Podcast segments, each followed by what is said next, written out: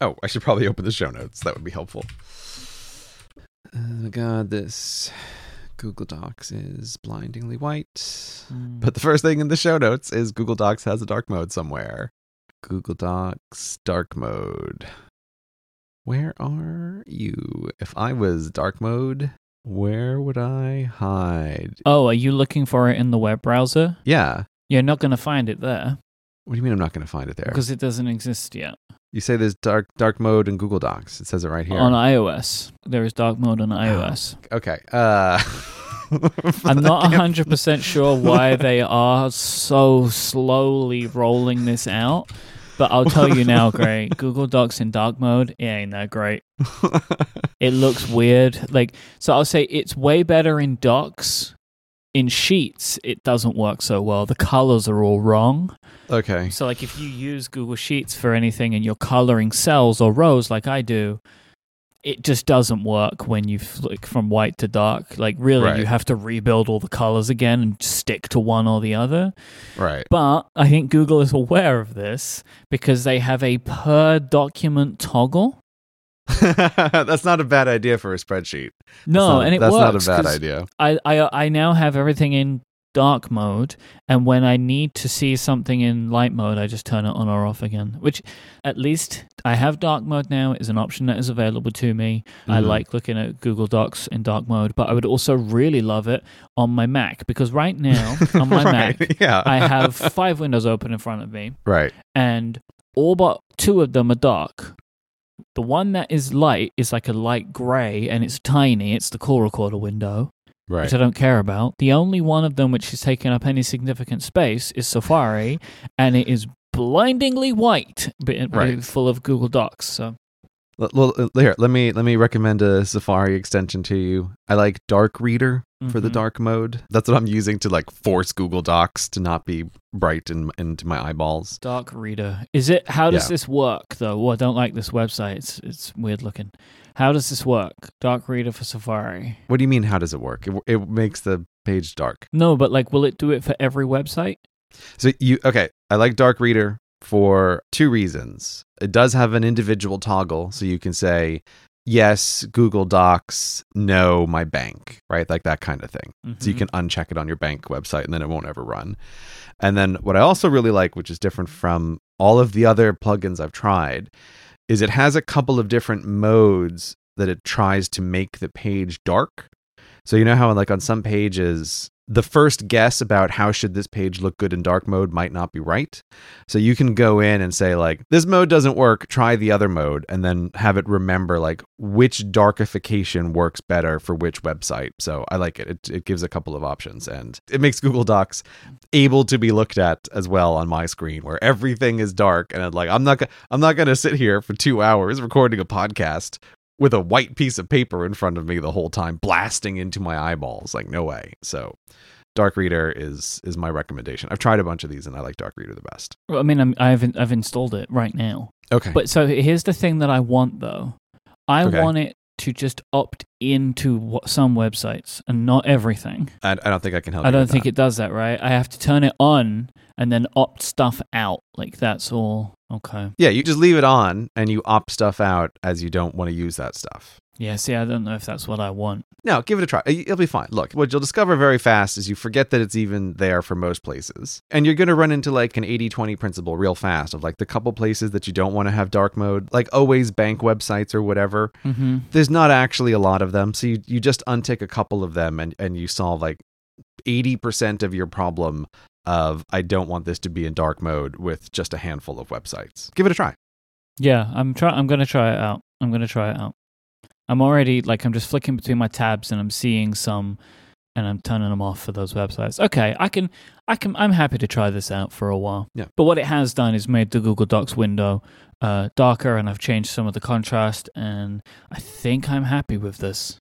Yeah. We all know light mode, light mode's the worst. The dark side is cool and the light side is dumb. Well, let me tell you something that is funny though. Both Sheets and Docs, they look exactly color wise how they look on iOS. So whatever Google is doing is exactly the same as what this developer is doing, uh, which is annoying me even more because it's proving the point that Google didn't really spend a ton of time on this.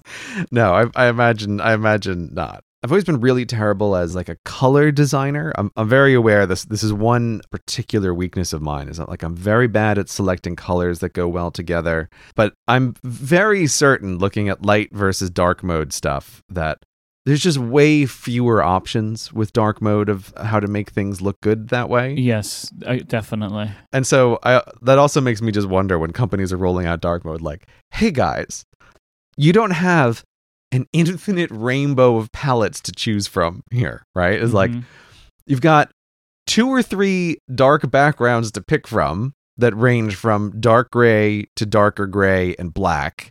And then on those, you have a very small handful of colors that look okay. Like you, you shouldn't be investing three members of staff and six months into picking your dark mode colors. Like it's just it's a much much more confined range. But also, if you're going to do a really good job, mm. and some companies have done better jobs than others.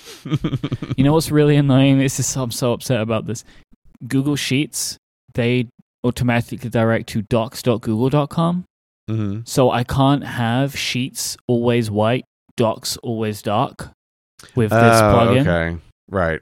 We'll see. We'll see how this goes. But um, for the rest of the episode, I will be using uh, this dark reader thing. I, I like that I could get it from the App Store. That's cool. I like that. Yeah, that like I don't know how much of a, an additional layer of security that is, but it, it particularly for installing stuff in the browser. I feel I like, don't like I don't browser to, extensions, yeah. so I, I'm yeah. happy to have at least had a little bit more peace of mind in getting it through the App Store yeah, installing a browser extension from a random website just feels like asking to get hacked. yeah. I wanted to follow up on the podcast of podcastathon, Gray. How did it go? It was a fantastic success. We hosted the event for seven hours in total. So, this was our charity fundraiser for St. Jude Children's Cancer Research Hospital. Mm-hmm. I would say that content level, I think we did a vastly better job than the previous podcast. I actually think it was more entertaining which mm-hmm. you know that came from just having done it once and, and, that kind of stuff. Technically, we pulled it off.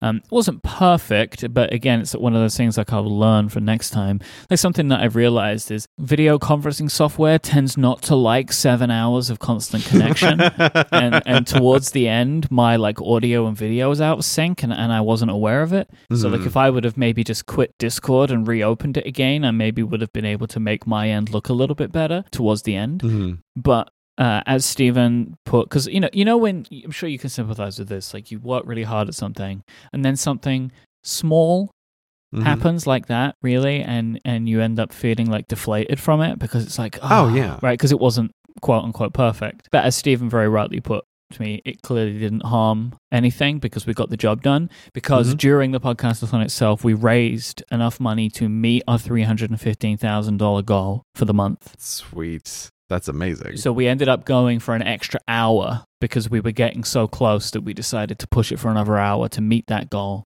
Um, mm. And overall, in the month of September, Relay FM and the community raised four hundred and fifty-six thousand dollars for St. Jude this year, uh, which is when I said that. Then I got like I got a little shiver in my spine. So yeah, we we've absolutely smashed it, and I'm Jeez, so like, yeah. uh, it was such a such a proud moment to have hit that those kinds of figures. So between both years now, we've raised seven hundred and seventy-one thousand dollars. So we'll go for a million next year, I guess. Mm-hmm. Total raised over those three years. Yeah, I, so proud of this. Um, we had no idea what it was going to be like going into it. You know, not just the podcastathon itself, but the fundraising, right? Because the mm-hmm. the the landscape of the globe is very different to what it was a year before. Yeah, yeah. And to, to see the kind of support that we got for this incredible charity this year was really very, uh, very amazing, very special. Um, if you want to catch the podcastathon, it's all on YouTube, so you can go and watch it if you want to. I'll put it in the show notes. yeah, really, really thrilled. That's an amazing response from everyone because because yeah, I was I was a little bit worried because of like the global situation yeah. this year, yeah. and I I didn't know what the final number was until now, and and four hundred and fifty-six thousand dollars it's is a lot of money, man. Look, Yeah. you you have a hundred thousand here, a hundred thousand there. It starts it starts turning into real money real fast. Yep. So yeah, that's that's incredibly impressive, and I, I think a lot of people were tuning in for the balloon room for sure. Balloon Room was a big success, man. Oh, well, even my own father, who listened to Cortex, was like, "Myke's going to be in a balloon room. Where can I see this thing?" Yes. I like- will say Balloon Room was successful. Uh, people liked it. I took a bunch of like uh, Instagram stories and put them into a, a little collection. So I'll Mhm. put those in the show notes as well, which includes stuff of filling the balloons, um, and then also my favorite thing, which was popping them. Gray, I had so much fun doing that. Um, like it was, inc- I will say, it was like and this, this maybe sounds a little dramatic, but like it was me, it's like a dream realized to do this because I've wanted to do this for ages. To be in this room and it was like slowly filling up with balloons around me, and I was Mhm. walking around and I could hide in them, which was fun. You got a lot of balloons in there. Like, It was I a was watching balloons, that, and I was like, "This is this is a bunch of balloons." I think we put like six or seven hundred in there, Oof. And uh, like I would, we would come back from the video, and I'd be like hidden, and I could just like appear from the balloons. Mhm. But popping them was brilliant. Like I got, you know, like a tube that a poster comes in, poster tube. yeah. and we just got some electrical tape and stuck some sewing needles on the end of it. So there was like just three sewing needles poking out. Okay. And I was just like running around in there, just popping these things. It was fantastic. So, yeah, I would say absolute success. Everything went perfectly well. The balloon room was better than I thought, and even the cleanup was fun. So, and then along the way, we raised nearly half a million dollars. So, it's, you know, pretty great. Yeah, that's that's really amazing. That's really amazing. Uh, on the last episode, you put out a quest to the Cortexans. No, to... don't no, don't ask me. Don't ask me this now, Myke. Okay. So I, what is the problem? Okay, okay. So look, I know you're gonna bring up the mask thing, Mhm. right? About like, oh, Gray, Gray asked everybody for a mask, and I'm, like, I'm so sorry to do this to everyone. So you know, talk about community responses being great, right? uh, there were also a ton of mask suggestions from people, which is totally the same as raising half a million dollars for children's cancer. I wasn't really thinking of it like this, but sure, I get, I get what you're saying. We've moved on. We're into the next segment, you know? yeah, this this this is the transition. I play the little diddling sound, Oh, right? Like yeah. it's everyone knows that the way that the time works. Once the diddling sounds, it could have been 20 seconds or two hours in between those two things. So it's fine. yeah, Don't worry. No one knows. Except uh, the problem is when we're recording, I don't hear the the little sound. Mm. Would you like me to to do it? Yeah, if you think it's going to be the little sound, why don't you just go for it in the recording? That would be something I would enjoy. Is you, you can just go for it when, Okay. you, when you think it's time. Diddling? I just, I just throw those at you all the time. man. It's great. but yeah, so I, I realized in getting ready for today's episode, I was like, everybody participated in let's have a lot of mask suggestions for Gray, and they're probably going to want to know the answer to mm-hmm. which mask did Gray like the best. And I think I bought them all. Like I bought All right. all of the masks that people suggested. That's the only way you could have known. Yeah. Okay, so here's the thing. I did find one that I really like. But the problem is the mask does not on it list the manufacturer. I was going through This is useless. What you were doing right no, now. no, no, would you just, would you just let me finish? right? So, okay, so listen. So then I was going through the Reddit and I was like, well, I'll just find it's surely the one I like is definitely top voted in this thread. And I was going through and opening the links and I'm like, I can't figure out which of these masks is the one that I bought. And so then I was like, well, at least I have two dozen, three dozen, four dozen receipts for masks Mhm. that were sent to my house. I'm sure I can work it out by going through those. Uh, and I cannot. And I'll, t- I'll tell you, no one is more frustrated than me because I would like to buy more than one of these. Uh, so here's the deal, listeners. If between now and when Myke edits and posts the show, I can figure out which mask it is, there will be a link in the show notes. But if I can't figure it out, we can play crowdsource again, and I'll give Myke pictures of the mask, and people can figure out which one it is. And so we'll get the answer one way or the other. But uh, yeah, so I have a mask that I quite like, and I, I have no idea what company made it. Thanks, everyone. Did you buy the Adidas ones that I recommended? Yeah, I hated them. I hated everything Okay. about them. What What do you not like about them?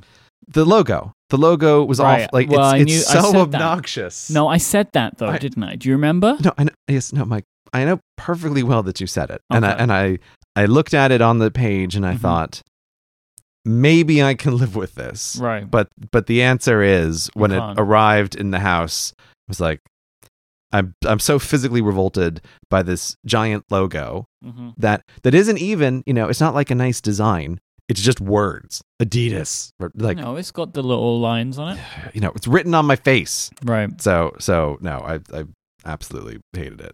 Thank you for the suggestion. Zero out of five stars. If you remember on the last episode, I mentioned that there was a mask that I wanted to try by a company called Atoms.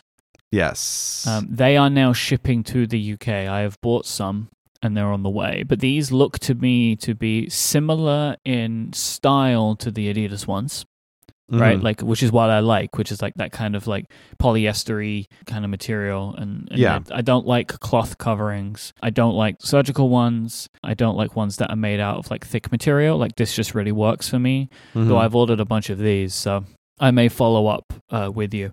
But I don't know. Is what about the logo on the Atoms mask? It just says Atoms on it. Is that acceptable to you? I don't love it, Mm. but I I could live with it because it's significantly less obnoxious than the Adidas logo right. Okay. or the Adidas logo. No, see, you said it. Okay, so there are two ways to say it, and you said it a third way. What do you mean? it's Adidas, which is the American way, or the UK Adidas. one, which is Adidas. Adidas. What are you talking about? Which I actually think Adidas is the correct way to say it because the guy's name was Adi Dassler. Wait, His name was not Adi Dassler. wait. ADI space Dassler? Is that what you're saying? Yes. Mr. Dassler? Adi Dassler. Uh, well, okay, his name was Adolf Dassler, but Adi for short. Ooh, that's awkward. Adolf is an unpopular name. I mean, he was born in 1900, so he couldn't have known. He was a German cobbler. it's still retroactively awkward, right? yeah, It's it's, like, oh. it's funny that really, isn't it? It's just like that's a name that can never be used. Like, who would do that? Who would call their kid Adolf? Right? Like, it's just never going to happen. That name is lost to time. It's not Yeah. many names I think that that's happened to, but that's definitely one of them. yeah, for, for sure. Like, I don't know if I can think of another one. Yeah, but well, also because you have the problem like Joseph Stalin didn't make Joe go out of style. No, I mean, because also, but which is interesting, right? Because I bet that there were lots of people called Adolf, but they were just maybe in one part of the world, yeah, I th- yeah, I right? th- I feel- like yeah. Joseph sounds like Joseph in many different languages, right? Yeah, But I don't know what like the anglified name of Adolf is. But like you know, like it, most names have some kind of like parallel to them, don't they? yeah, But yeah, anyway, so uh, we don't call him Adolf Dassler. Let's not focus on that. He's well, he was known as Adi Dassler, and he created the German sportswear company Adidas. Okay. Well, I don't like his name. I don't like his logo. End of story. This episode of Cortex is brought to you by Teamistry, a podcast that tells the stories of teams who work together in new and unexpected ways to achieve remarkable things. Every episode of Teamistry tells a story, and in each story, you'll find practical lessons for your team and your business. On this season, the show travels deep into the underwater caves of northern Thailand to discover how divers, medics, soldiers, and volunteers freed a group of trapped teenagers. You might remember that story, actually. I do. It explains how a world renowned watch company pitted their two factories against each other in an attempt to become the best watchmaker in the world. It can also find out how Iceland went from having one of the highest COVID 19 death rates in Scandinavia to an interesting example of how the virus can be dealt with.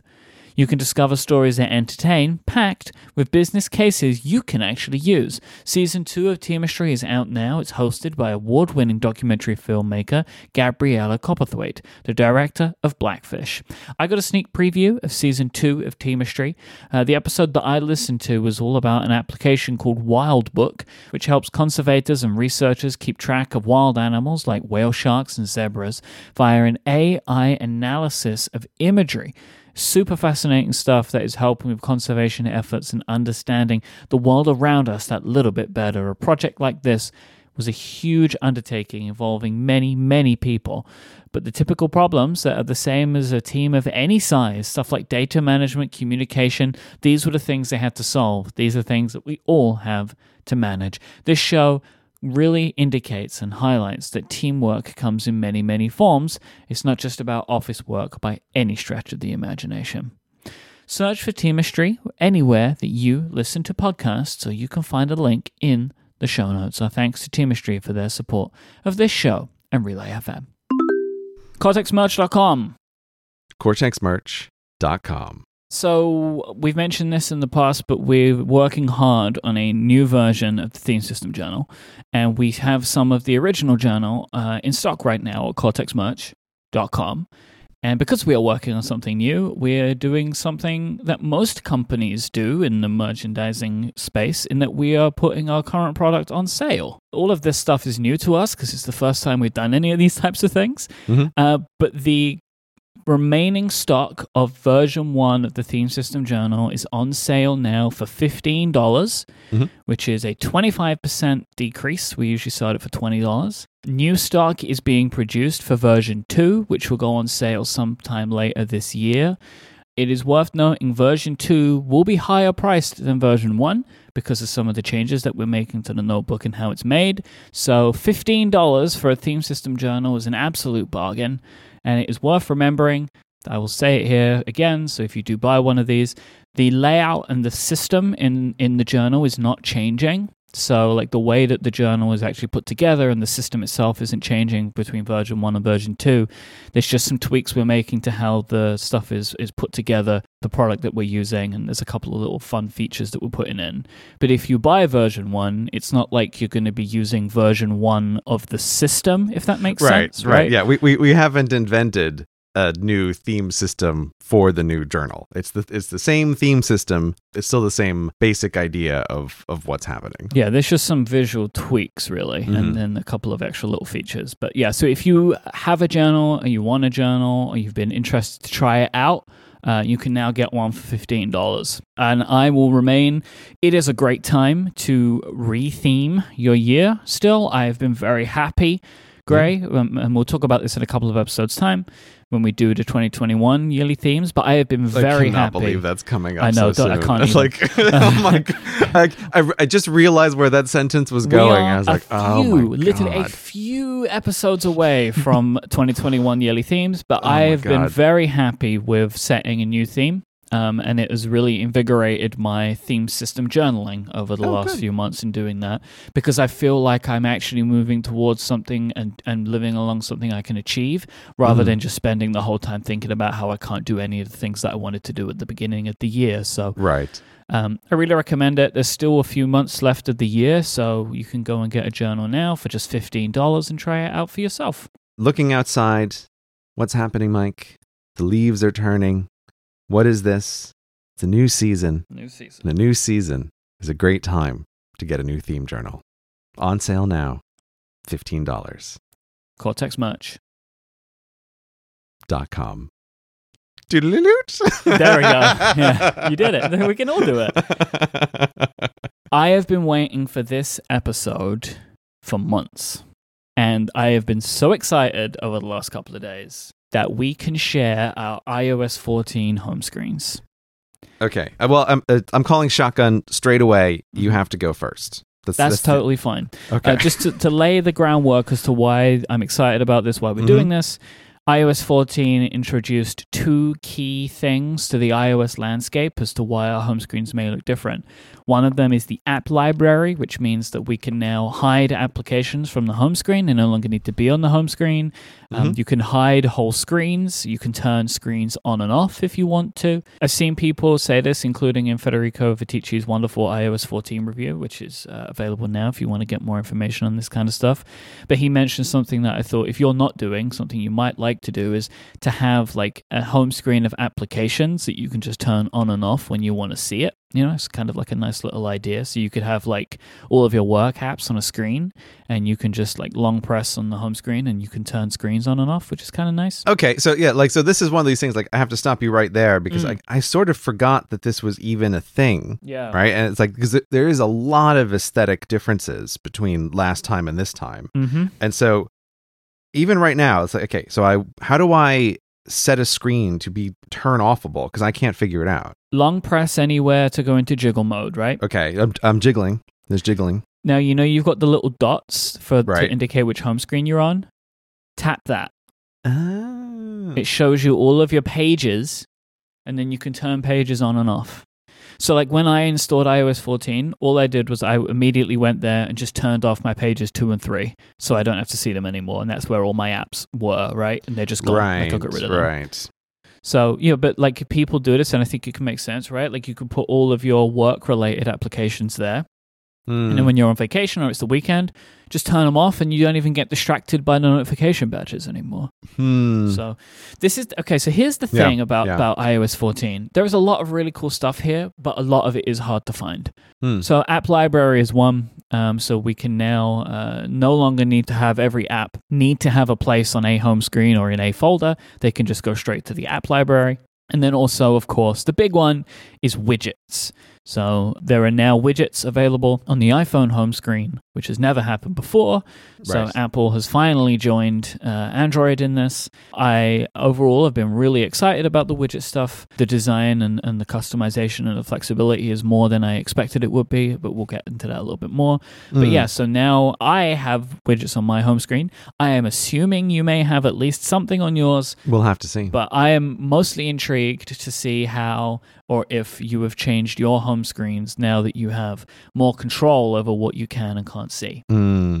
Oh, we'll see. All right. Anyway, I spent some time today putting together a nice little graphic for you. Ooh, okay. This is this is great. This is this is super great. So I have taken a screenshot of all of my pages Oh my goodness. Okay. And stitch them together. This includes Oh, that's a much better idea. Okay. right? So I will do Wow. with, with anything you share with me, I will do this the same for the show notes.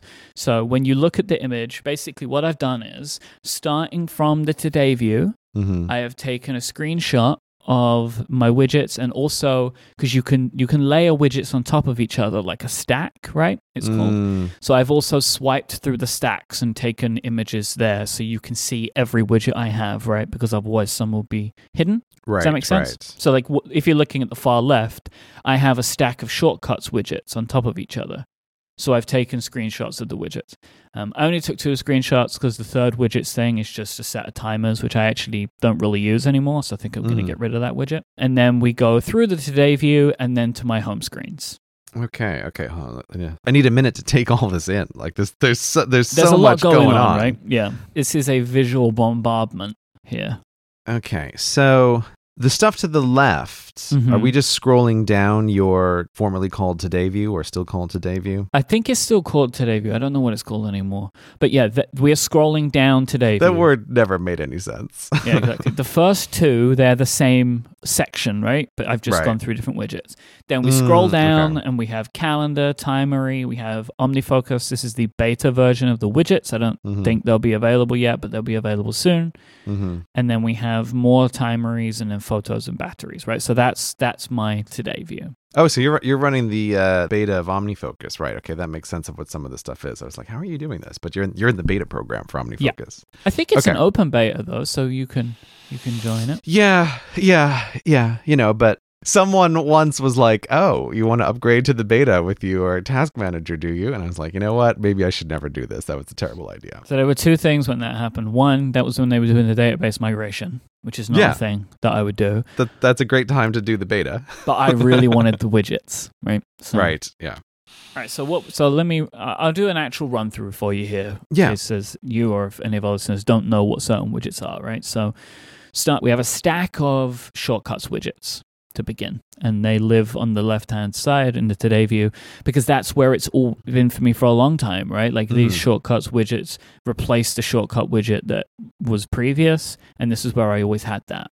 Mm. So we have a grid of eight in total widgets. I have a couple for OmniFocus.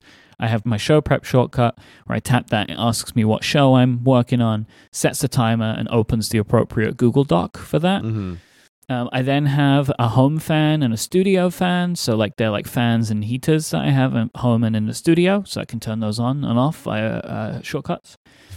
I have a uh, Cortex posting checklist thing.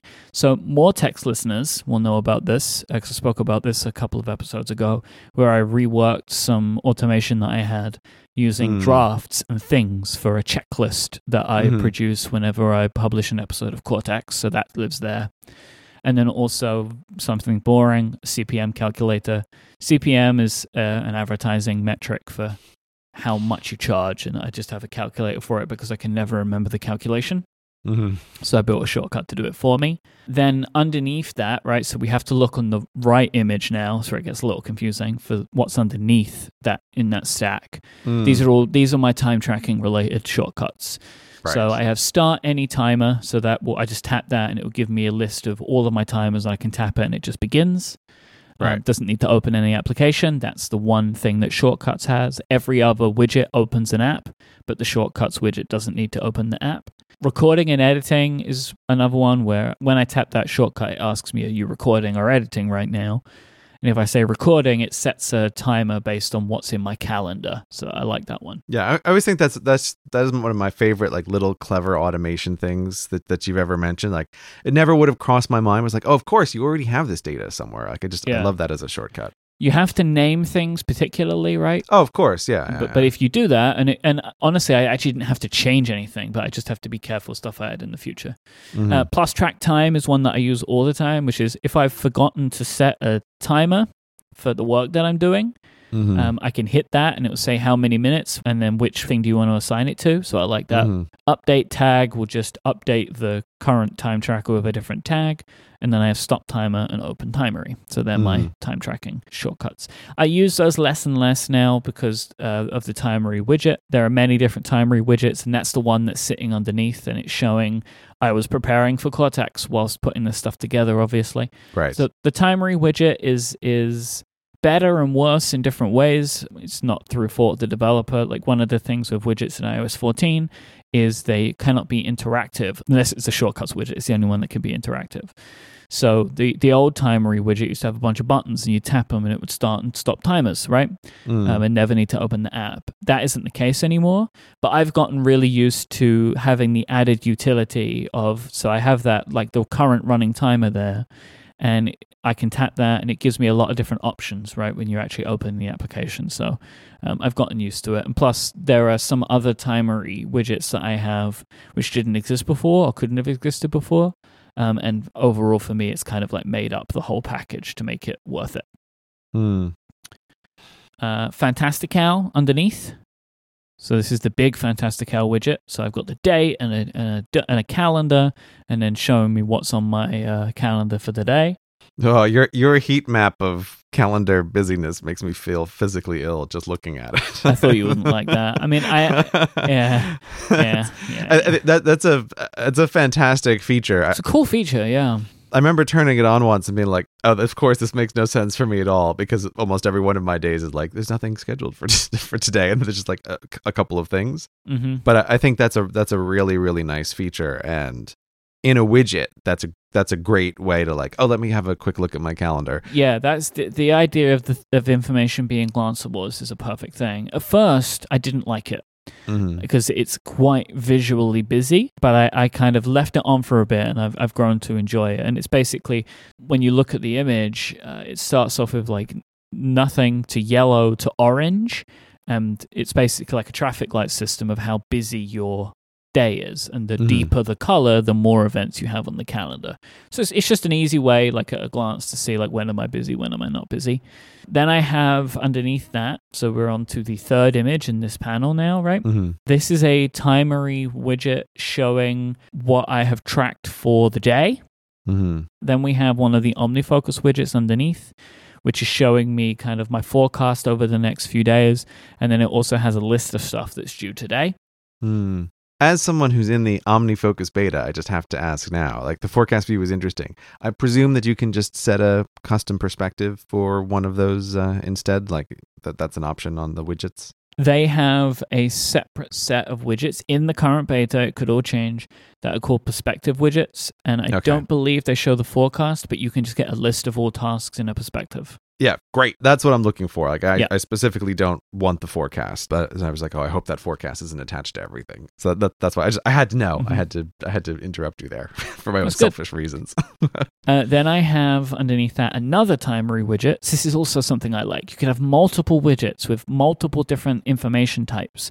And at a request that I made, the developer of Timery, Joe, allowed for me to selectively change the theme. I think all widgets should have this. Yes, widgets have dark and light themes to them.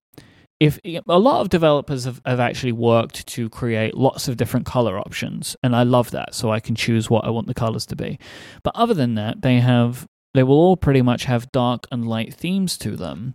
yeah. I want the developer to allow me to choose if I want the widget to have a light or a dark theme and not just take it by what's on the system. And because that's what I wanted here. Like I have two widgets that look very similar. They're just graphs, right? Mhm. But I know the light one means today and the dark one means this week. Yeah. What I also love is with these timery widgets, you can make lots of choices. So this is just showing me podcast related stuff, what I've tracked in a week. ah, per that's show. what this is. Right. So this is a combination of prep, recording, and editing with just show tags in right. them. Bu- busy week for upgrade this week. Why was that, Myke? Yeah, yeah, yeah. Apple event a- again. Uh, so upgrade and connected actually. It's, that's more than I would usually uh, spend. oh yeah, on connected's one right behind it. Yeah. in a week. Yeah, five hours for each of those. It's basically a full on work day nearly for, for each show, but that's kind of how it goes. Then I have the photos widget. The photos widget is an absolute joy. Um, this is the Apple's photos widget, and it surfaces just photos from your library. And every day I get something where I'm like, oh, look at that, or hey, that happened, or you know, it's it's an I, I like that widget a lot. Shortcuts and and photos are the only Apple widgets that I'm using. Mm, Then I have the bat oh, and the batteries widget, which I always forget exists, but it's there. So mhm. Now we move on to my actual home screen. Qu- question one is why do you have the Fantastical widget duplicated? Like you have you have it on the Today View and you have it on your home screen. Why? Well, I don't very frequently look in my Today view, Mm-hmm. Right? So it- really, the Today view serves to get to my shortcuts and and and also timery. But if I Mhm. want to, like if I'm purposefully thinking, oh hey, I want to just get a quick glance at stuff, I could look at the calendar widget there. Mm-hmm. Uh, really the the top two widgets in today view past that i don't Mhm. really look at them very often they're just Okay. like here's a bunch of data in case i want it Right. Okay. That makes but sense. if i want to see my calendar i want it on my home screen okay, and and so you you just have it in a stack with the weather, so you can flip to it if Yep. it's not already presented to you. yeah i have fantastical and carrot weather Mhm. in the top slot they're both medium sized widgets and i have this one doing the auto rotating that apple does and most of the time i feel like i see what i want but it's because i only have the two widgets there it's really easy to flick between the two of them yeah. what yeah. I've been able to do with these two, and this is like a thing that I've been trying out, is now I no longer have Fantastical and Carrots apps on my home screen. Right. Right. Yeah. Because yeah, you don't need Because them. when I want to get to them, I just tap the widget and it opens the app. Took a Mhm. little bit of getting used to that, but now I'm pretty used to it after like a couple of weeks of doing this. Hmm. And I would say Fantastical and Carrot Weather, they're like my favorite. You know, I I really love Timeries widgets too, but like these, the widgets that I'm using, they're the ones that have stand the test of time. But the Fantastical and Carrot ones are excellent. I think probably my favorite widget is the Carrot Weather widget because this one widget I use the forecast widget, and Mhm. it's just fantastic because it shows different types of data at different times. So like in the morning, I get a like and in the early afternoon, I get a like a daily by hour forecast, right? Mm. Of what the rest of the day is going to be like. In the evening, it changes to a weekly forecast. So I can see what's coming up over the next few days because in the evening I don't really need to know the hour by Right. hour, right? Right. Yeah. At, at that point, you don't care like what was the high today. Exactly. It's not relevant p- information anymore. And if it's going to rain or if it's raining, it changes to the rain widget. like rain information in the widget. So like it's going to rain for the next hour, and here's the graph of rain. Yeah. Once again, I'm I'm continually impressed by the Carrot developer Mhm. and just like like the the aggressive use of all of the new features that come Yep. out every time and also almost always thinking about them in an interesting Yep. way. It's like, I yeah. use this widget, but all of those widgets that I ju- all of those view types that I just mentioned, they're also their own independent widgets. So Yes. if you only want to have always the hourly one, you can do that. And also, all of the information in that widget is configurable. So Mm. I said I want the high and low, the precipitation, and the UV index, and I also Yeah. want the temperatures and feels like because it's the only temperature that matters. it's, it's the it's the only temperature that matters. Yep. and you can do all of that. And so, yeah, the, the carrot weather widget is just stupendous. Like, it's absolutely stupendous. Um, again, as you said, as always. Mm. Uh, and then else on my home screen, I have the small forecast widget for OmniFocus, which I at first wasn't sure about this, but I actually really like it now. Mm. What I don't need is past so much. Mm. I would prefer today and the next two days rather than past today and the next day Yeah. because it's just not really something that I'm fussed about. But I also understand it could look a bit visually weird to have the highlighted day be on the leftmost side of that three column. But nevertheless, I like this, and when I tap it, it opens OmniFocus to the forecast view, which is where I mostly am. hmm I have it in a stack uh, with a shortcut underneath, which is my OmniFocus task shortcut, which is the only way I enter tasks into OmniFocus. Oh, okay. So so this is this is for input the Yes. uh, OmniFocus. Oh, that's that's clever to have it under there. I was I was wondering what the deal was. I thought you might just be using this shortcut to open a perspective, but I thought nah, it doesn't seem like Myke. This is going to do something else. That that makes that that's actually a really good idea to have the input be in a stack that's under something else. Yeah. You can just flick up, tap, and enter a task into OmniFocus. That's a really good idea. Yeah, on their larger widget sizes, they have uh, like a button. Well, like when you tap it, it opens to the entry. But Mhm. I I like entering OmniFocus tasks by shortcuts. Like you, their shortcut support's very good. It's very easy to build. yeah, it's yeah, it's very and good. it's way faster. This is the same shortcut that I have in the shortcuts widget that's in my today view, Mhm. and I'm trialing it out here as well. But there's just like something I like about the logic of well, I can just flick it over and press that to, to enter a task. So Mm. before we move on, how are you feeling about my home screen? Is the this is the only place where there's apps now is on this one screen, as you can Hmm. see. Yeah, yeah. I like your wallpaper uh, selection there. I feel like Do I feel you? like this. Yeah, I, I think that's a good one. Like Thank you. it's it, it's a little busy, but I think it's it works because it's flat. It is a photo I took of the wallpaper at the Beverly Hills Hotel. Oh, That's that's, what that nice. is, yeah. that's nice. Okay, that'll that'll okay. I can aesthetically I can aesthetically understand that. Mhm. Uh, that that makes sense. So yeah, I like it. Uh, You you've definitely had worse wallpaper, Myke. Oh, So- I know. yeah, this is why I'm happy because I I think this is like my favorite wallpaper. Uh, I actually have it on all of my devices. I love it so Mm. much, and so I, I'm pleased that you're not repulsed by it, and I'm, I'm especially enthused that you think it's actually quite nice. yeah. It's extra funny that it is literally wallpaper as well.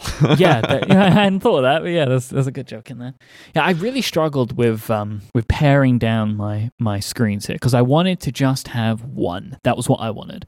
I Mm. may change this in the future, but that was what I wanted to go for, and I had to to like sacrifice a couple of applications so I could fit that two by two widget in there Mm. because you know I was able to free up some space because there was some apps that I didn't need anymore. But like it was really a thing of trying to work it out. Like I never had the clock on my main home screen hmm it was always on a second screen. But of applications that I am opening and closing every day, the clock is one of them because I turn on and off alarms. I don't have the same alarm every day. Right. I, I selectively turn on alarms depending on when I want to wake up the next day. So like the clock app had to come forward, right? Which meant something had to go. hmm So yeah, it was it took a bit of time to get there, but I'm I feel pretty happy about the selection of apps that I have on the home screen. Yeah, I was I was originally like, why is Discord on there? But but of course, while you were talking, I worked my way through of like, oh, I know why Discord's on there. Well, there's actually a couple of reasons. So I spend a lot of time in Discord now because we have the Discord available for Relay FM members, of hmm. which if you go to getmorecortex.com and get more text, which is more Cortex with no ads. You could also get access to the Relay FM members Discord. But also the keyboard hobby is very Discord heavy. Oh, oh, right. You're. I, f- I forgot. You're you're participating in your keyboard scene on Yeah. Discord. That's Yeah. where the cool kids hang out for the keyboard stuff. It's also good for like product releases. Um, like if you're in Discords, they'll ping the Discord and say like, "Hey, we have a Mhm. new product." And so you know, like it, I'm a part of like 20 Discords, but I don't Oh look at any gosh. more. But I don't look at any more than like two of them. okay. The okay. rest of them are just like I'm there in case they like say, "Hey, this new thing is available for sale right now," right? Like, and you know, so I have that. It's just like a thing where I can lurk in these places if I want to. But yeah, as I dive deeper and deeper into mechanical keyboards, Discord is becoming more of a thing. Mhm. Okay, yeah. So yeah, that that make that makes that makes total sense. The one that catches my eye, but this is just because I've you know I've, I've been on a renewed crusade about this with people. But I was like, oh, you've got you've got Twitter down there. Like, how often are you opening Twitter every day, Myke? Like, I don't. It's on your dock. Like, Well, I real could, get- I prime could real look into my screen crimes and tell you, can't I?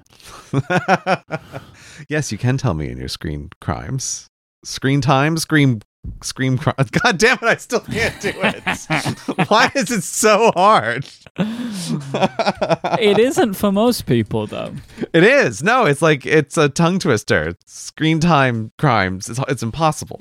No one can say it. well, again, it tells you it's the app you open after pickups, right? And on average, Right, yeah. it's 22 first used after pickup. But that's, you know, but really, like, if I look like over the week, it's always the top one or two applications for me, Twitter. it's it's in top one or two for pickups Yeah. for first use after pickup. yeah.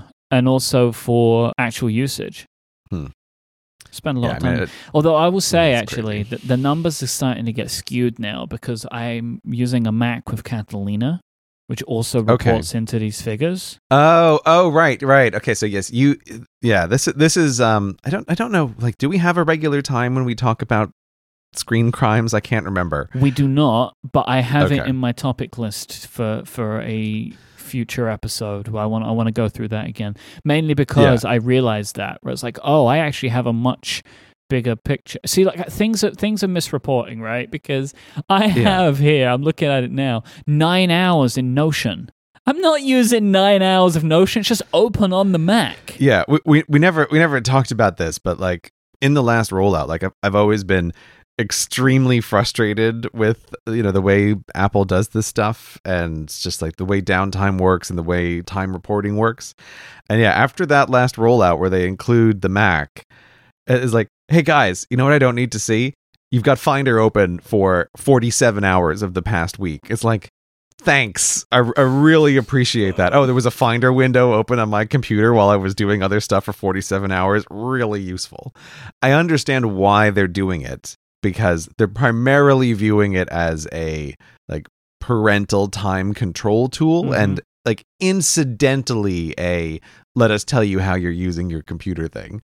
But yeah, the moment that rolled out, within a week, I was like, oh my God, I have to turn off the share across all devices because this is Right. this is totally crazy and madness and also the weird way that i want to run my phone is infecting absolutely everything else and so it, yeah it was it's very odd now yeah, we'll, we'll we'll we'll come back to the screen Yeah, yeah, crimes yeah, yeah. At a later date. But yeah, I just did that too. Like just turning it onto one device or the other, and it it mess it really changes things. But yeah, Twitter is high on Twitter is high for me. Uh, you know, it's like should- one of those things. Would that, know, should it's I like smoking should I use Twitter less? Yes, Yeah. sure. But doom scrolling, man, what, you know, that's- where I'm in my life sometimes these days. i But- know i know but it's just like oof the dock it, it makes me sad to see it on the dock there and then like oh top top one pickup don't do it don't do it man I tweet less, but consume as much. Yeah. Okay. So, you know, tweeting less is great. It is great. But I think Twitter l- literally makes people crazy. And even if you're just doom scrolling, it's like I've, seen people become real weirdos. And I think you can go point it to Twitter a lot for the for the cause of that. So, but I'm not I'm not here to I'm not here to shame you, but it just like it just did catch no, my no, attention. I know. It's a Um, good question, especially on this show. These kinds of questions are good. And yes, I think it is something I would like to try and start addressing again. Maybe I'll make it a New Year's resolution. yeah, make it a New Year's resolution. You're going to quit smoking and Twitter. All right. So, do we move on? Is there anything else on my home screen you wanted to point to?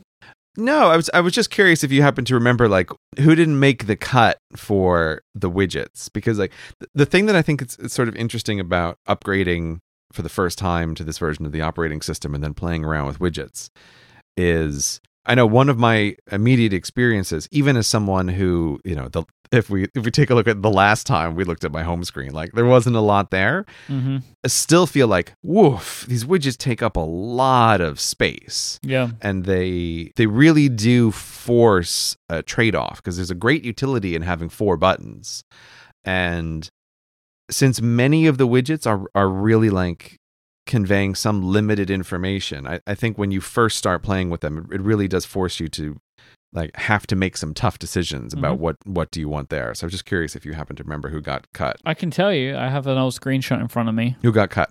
So the music app got cut, mm, the files app got cut, mm, Calzones got cut for good reason, which we'll get to in a bit. Fantastical got cut because it could be cut for the widget. right right well, if you still had the Fantastical icon on there i'd be questioning your sanity Indeed.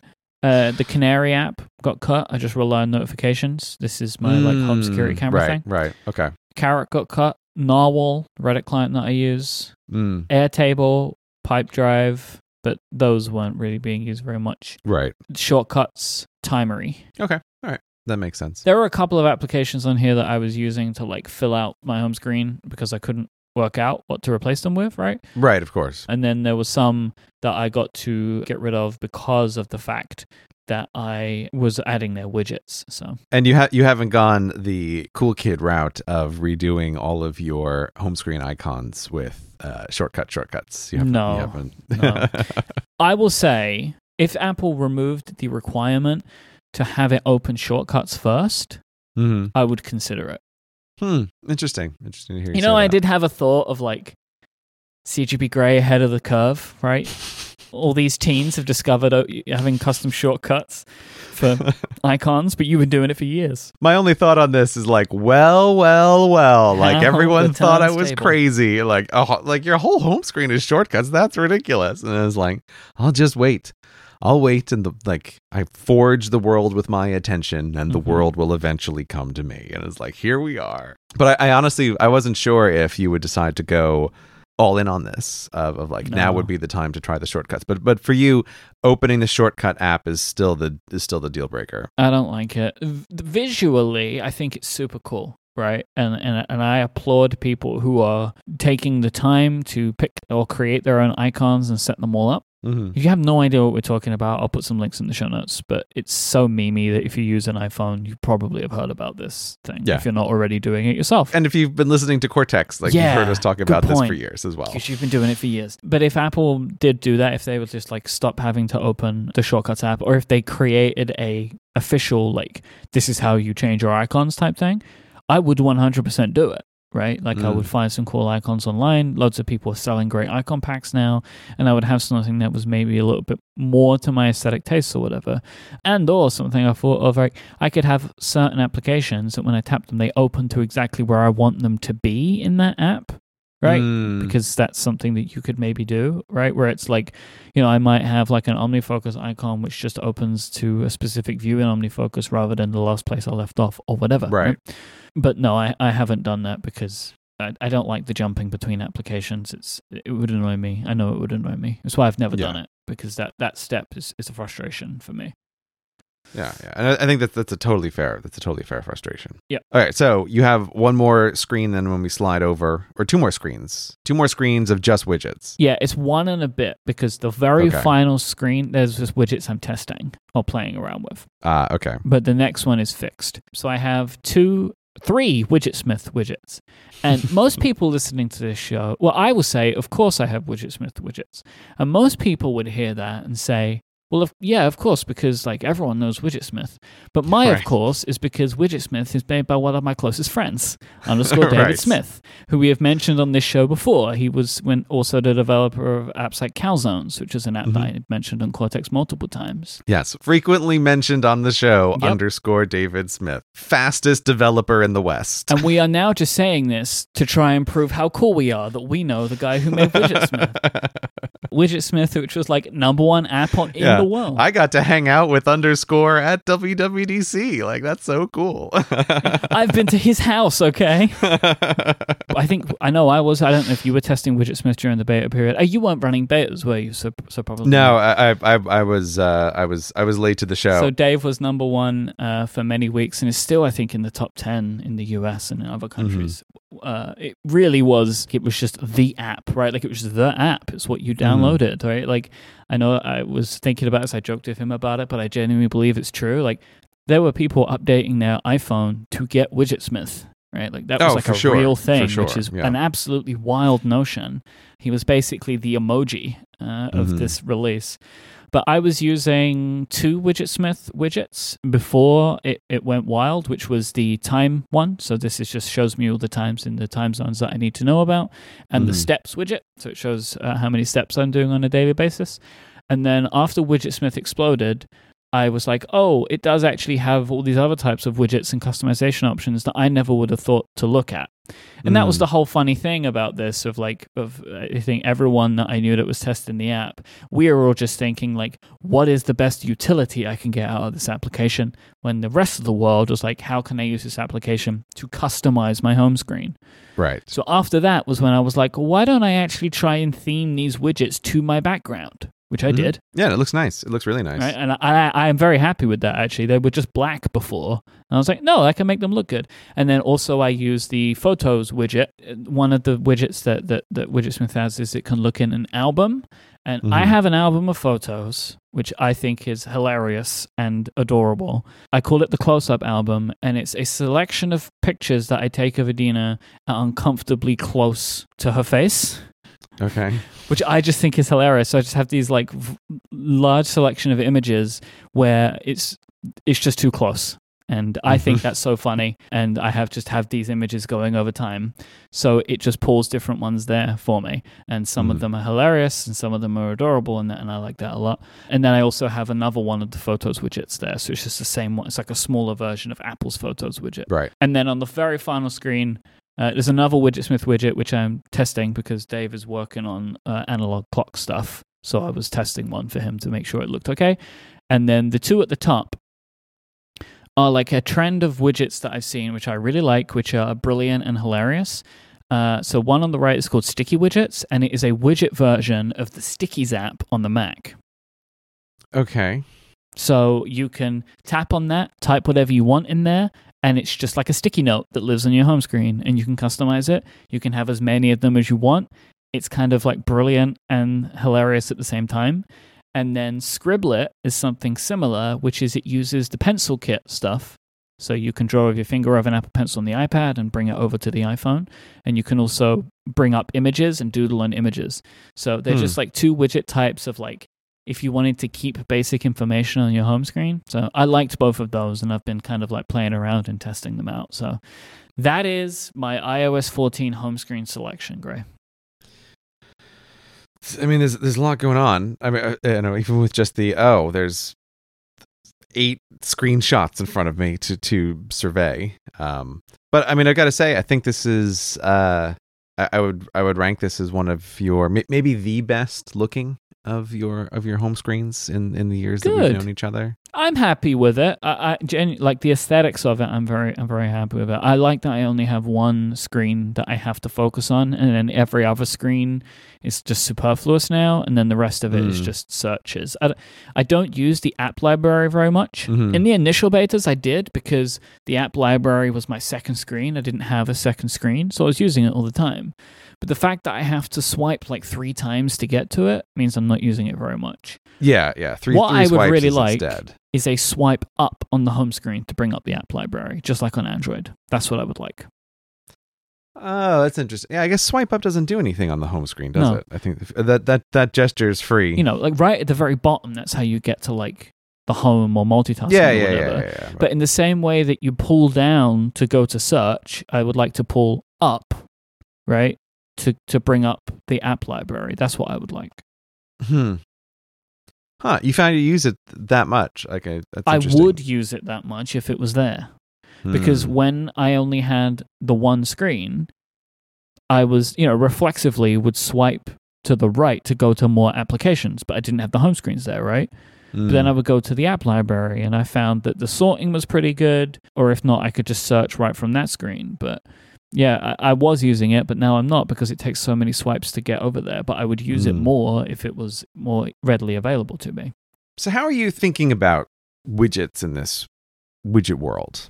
So I think I mentioned on this show when uh, we were talking about this after WWDC that my hope, my best case scenario with widgets is that whilst we would lose functionality in interactivity, Mhm. that we would gain in some way, right? That, like, yes, we've lost something in having widgets being able to do things inside of applications, but we will make a gain. And I think overall that the availability of widgets, the type of information, and the applications that they're connected to vastly outweighs any downsides Mm. because my phone now gives me all of this information.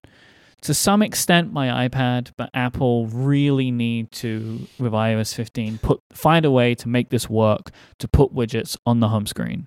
Because Yeah. then, like, shit is popping off at that point. My iPad is going to be incredible with all this information, right? It will be like command center. It'll be amazing. Yeah, uh, yeah, and, and and for sure, for sure, if Apple had known how big of a deal widgets were going to be, they they would not have like like quarantined off. They the would have put the work on in. the iPad. Yeah, like they would have done it if they would have known. Because I believe this is just a case of like priorities or whatever. There is no reason to do it other than the fact that they didn't do it. Every reason Apple has given is just like, ah, that's marketing speak, right? Like, Du- dudes, widgets are so popular. You will sell iPads because people want more widgets. Yeah. like you, you, they have to do it. basically, the what Widgetsmith did, which it was Widgetsmith that did it, right, has made widgets more popular than anybody ever would have expected them to be, without a Mm. shadow of a doubt, right? And and now I think people are more willing to try out widgets from other applications that they use because hey, they're already used to adding widgets. Mm. So, you know, like, yeah. So, but what I like about them is that I'm getting this information. I have the weather and my calendar available to me all the time. yeah, You know, I'm on my home screen a lot, right? And so it, that information is there and it's it's readily available to me. Um, and I I really like having even just those two things. If I had nothing else, I would be happy to have that information because it's information I frequently want, frequently need, and now I have it there. Like I'm Mm. more aware of when it's going to rain because the carrot weather widget is telling me, right, when I'm looking Yeah. at my home screen. That is useful information. Having the photos widgets brings a smile to my face more in the day than before because I see these little memories. It's like, oh, that was nice, right? And so I have that for me there. And overall, I really like the aesthetics of finally having a different look to my home screen, that it is no longer just a grid of icons. Super Mm. good. So I'm I'm very pleased with with what has happened so far. Even though really, you know, like widgets haven't been available for very long, and more applications that I use are adding them over time. Uh, so yeah, I think I think it's really great, and we all thought Apple would do more in year two of widgets. You know, maybe to make them more interactive or whatever. Mhm. Whatever they end up doing, you know they're going to do more of it because widgets have been an absolute unmitigated success for them. Yeah, yeah. I, th- I think like for sure, there's been a lot of meetings at Apple about like so widgets. Yeah. Yeah. What's what's the widget roadmap and whatever it was, compress it, compress Yes. it by a quarter. Yeah, we now have the widgets team.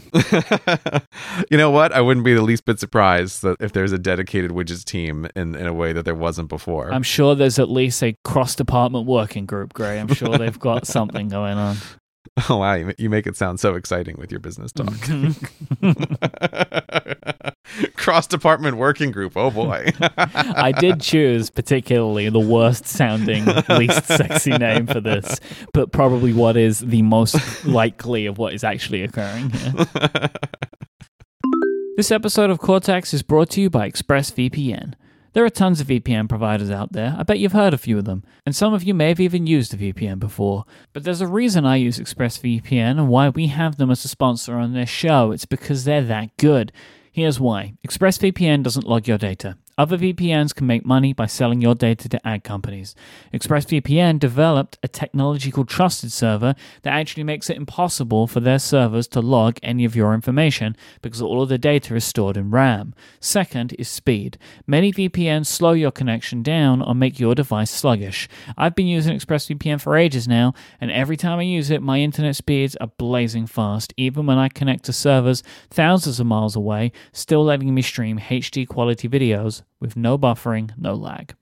The last thing that really sets ExpressVPN apart from other VPNs is how easy it is to use.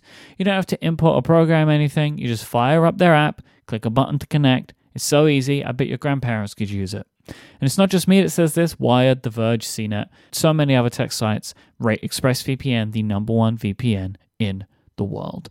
What I love about ExpressVPN is whenever I need it, it's right there. It's on all of my devices. As I said, it's so easy to connect. I can make sure I have that protection whenever I want it, and I would never even know it was on because it moves so fast. Everything is super great. Protect yourself with the VPN that I use and trust. Go to expressvpn.com slash cortex today, and you get an extra three months free on a one-year package. That's expressvpn.com slash Cortex. Go there right now. Check it out. That's expressvpn.com slash Cortex to learn more. Our thanks to ExpressVPN for their support of this show and Relay FM. So come on then. okay, let me show you my home screen. Okay. So I can see. Oh, is this the home screen? Yeah, this is the home screen. What would you What did you think I sent you? I thought it was the today view. uh, no, I, I have the today view. I can send you the today view. Yeah, I want all of them, Okay, right? Because I need to be able to to to view them the way that I sent them. Right. No, I, I yes, I, I understand what you want. Those are the only two screens. Well, there's another screen because I can see. Yeah, I know, I know there's a dot, but that the dot has just been where I've been like a place to put widgets that I want to try, but there's nothing really on that screen. It's just like so I don't mess up the home screen. There's Okay. these are the only two actual screens, which is my home screen and the today view, and these are the widgets that I'm currently running on those. I will say, Yeah. by and large, this is exactly what I was expecting. okay, you were expecting a 100% widgety world. I was expecting no apps on your home screen, Mhm. and that's what we've got. But we have four widgets. The reason it surprised me was just because it's like the batteries widget. I'm surprised that's on your home screen. Yeah, That's yeah. why I, for some reason, just immediately assumed that it was the today view. Also, I have to say, like the other thing that really confused me, and I'm going to say it now. I cannot believe how much color is on this screen. I it is a pink to to to blue gradient, and and I think that really threw me for a minute. What's happening Why? here? What do you Why- mean? What do you mean? That's It's just, not a very uh, that this you know if I basically if somebody just opened links and went to this one first, they would assume Yeah. that this was my home screen. I Yeah, think. no, look, I'm just, I'm just living the outrun life, and sometimes you just want to change, and it looks cool. Oh, Um, it looks great. Like I love it, right? But that's just a surprise to me. it, it actually like it partly was a thing that you said. Okay, this is going to sound really weird, but so my home screen was just black before, and I put the widgets on, and especially in the beginning, all of the widgets are like, oh hey, it's dark mode. We're going to be black, yeah. and there were also just fewer options. As I was playing around with things, there's a weird way in which the black widgets on the black background I thought just looked terrible. It it somehow made the whole phone seem even darker and we and inconsistently dark. I just didn't like it. So I was I was looking around for something. I was like, let me try something that's more colorful. And Yeah. I just I stumbled upon this. But yeah, so I, I'm I'm with you totally that widget designers need to have options to set the background colors separately from whatever the system mode is. Yeah. I get why over the summer when everybody was working on it, this wouldn't have crossed anybody's mind like, oh, I'll just have it follow the system setting. But the moment you start to use them, you realize even if my phone is in dark mode, it does not mean that I want the home screen to be in dark mode. Yeah. And I I just think like that's a distinction that people haven't considered. What I really want app makers to do is to offer lots of options, but at the Yes, bare yes. minimum, considering you've probably already made light and dark, at least let me choose between those. Yes, yeah. And then maybe later we can talk about c- different colors. Right, but um, immediately, just let me choose between light and dark. Yeah. So I, I was just looking for a brighter wallpaper because I felt like if I've got to have all of these black rectangles on my screen, I, I feel like I have to lighten it up elsewhere. I do have the battery widget on because the main thing has been like my. It, it's an easy way to keep an eye on the watch battery for me to just be like, okay, when do I need to just top it up if I'm sitting at my desk? And also the. I really like having a sense of the headphone batteries as well. Yep. So I find it useful enough that I do like having it right there on the home screen. It's like I agree with all of that, right? Like I like to know that information. I just don't like to know it so much that I would give it such prominence. Yeah, yeah. I do. I don't know. I just I want to cool, see man. I want to see the circles. I like them, and I like you know it's like oh they're charged, and uh, I was really surprised when it worked with my Sony wireless headphones. I'm like oh this will sh- it'll show the battery for this as well. Like that's fantastic. I just assumed that would only work with Apple devices. nope, it it works with some other stuff that connects to the phone. I've been surprised. Like not everything, but some things. I guess maybe if it uses a certain type of Bluetooth or whatever, like where it can report that information back to the system. Yeah, so it's I like it there. I've, I'm also using the Carrot Weather the same way that you are. It's you know absolutely fantastic. So are you using the small version of the forecast? Yes, I'm using the small version of the forecast there, and again, Carrot I- I can never be more impressed. But the, they do just such a good job of figuring out like when to flip over into a different mode. I really Yeah. like that. Like I've said this before, I'll say it again. I mean, we've lauded them with enough praise in this episode, but I'm going to do it again. I genuinely think it's one of the very best iOS apps ever made, and and, and like it is in a very small category of apps that I would consider in, in that. And Mm. Carrot Weather is is 100% one of them. Yeah, for sure. Then just like what I have is is timery at the top, which is showing me the how much time have you logged on on various things. I do like the little bar graph, and then I have Fantastical at the bottom of here's the items that are on your schedule for the day. And so yeah, I, I like this as the home screen. I was I was asking about your your feeling about widgets because I've like I've never been more unsettled and and uncertain about home screen setups. Oh, I have had this, and I still am a little, but over the last maybe week, I, I kind of crystallized on a bit, which it helped with OmniFocus adding theirs because I was really Yeah. waiting on that. Yeah, um, OmniFocus is is the real like let's see Yeah. what happens one. and so I've kind of gotten to a bit more comf- like comfort with it. But I do still feel like my home screen is in flux depending on what other widgets may or may not appear and what so like Mhm. there is definitely this this feeling of of unease with it but where i am with Mhm. it right now i like it a lot but I, I can certainly understand it especially because of the route that you have taken on the home screen here of just like no apps for widgets uh, you have no stacks Mhm. right there were just single widgets Uh, yeah, they're they're basically single widgets. The the Fantastical one is sitting on top of the like automatic Siri shortcuts thing, but right that is gone. Like I'm, I just I just didn't happen to get rid of it today. It was like this prediction algorithm is not good enough to take up this much real estate on my home screen. Is that what shows you the applications? Right, it's like a one that's like the eight grid of apps, two by four of apps. no, no, no, no, no. It's it's the Siri suggestion one. Oh, It's their version of like what does it think you want to do, and it tries to automatically Mm. recommend either your shortcuts or anything in the whole system that plugs into shortcuts. no. And my experience is like your guessing is too terrible on this. Like it's it's not good enough. whatever system Apple uses for this is really good at guessing what app I want when I go to the search field, but terrible Yeah. at anything else. Yeah, that's why I was I was shocked at how bad it was, and I kept thinking like, oh, it must just need some time to calibrate. But it's like, no, it doesn't. It's not doing well here, and I cannot understand how it can do so well at guessing apps and so poorly at Mhm. shortcuts. Especially because like just mentally running it through, it's like, oh hey guys, guess what? It's six thirty in the morning. I'm gonna run a timer. I've just finished my boot up timer.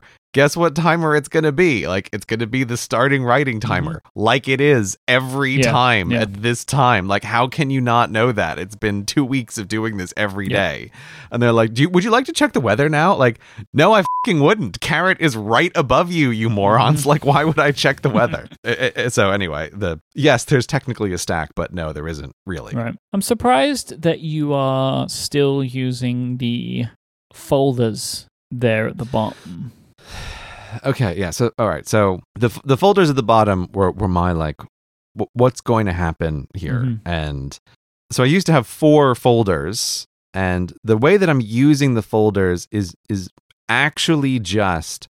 I would like to have all of the badges for certain Ah, kinds yeah, of it's like a things grouping, in one it? spot. It's a Mhm. grouping, right? So the one that had to go was I had a generic other grouping. And I was like, well, I really want at least one shortcut that I can always just hit on the home screen, which is my generic shortcut to like launch every other shortcut, you know, menu system that I built for myself. Mhm. So I can just go like tap, tap, enter to OmniFocus, you know, or tap, tap, tap, invoke a template for all the actions for the next Cortex, like whatever.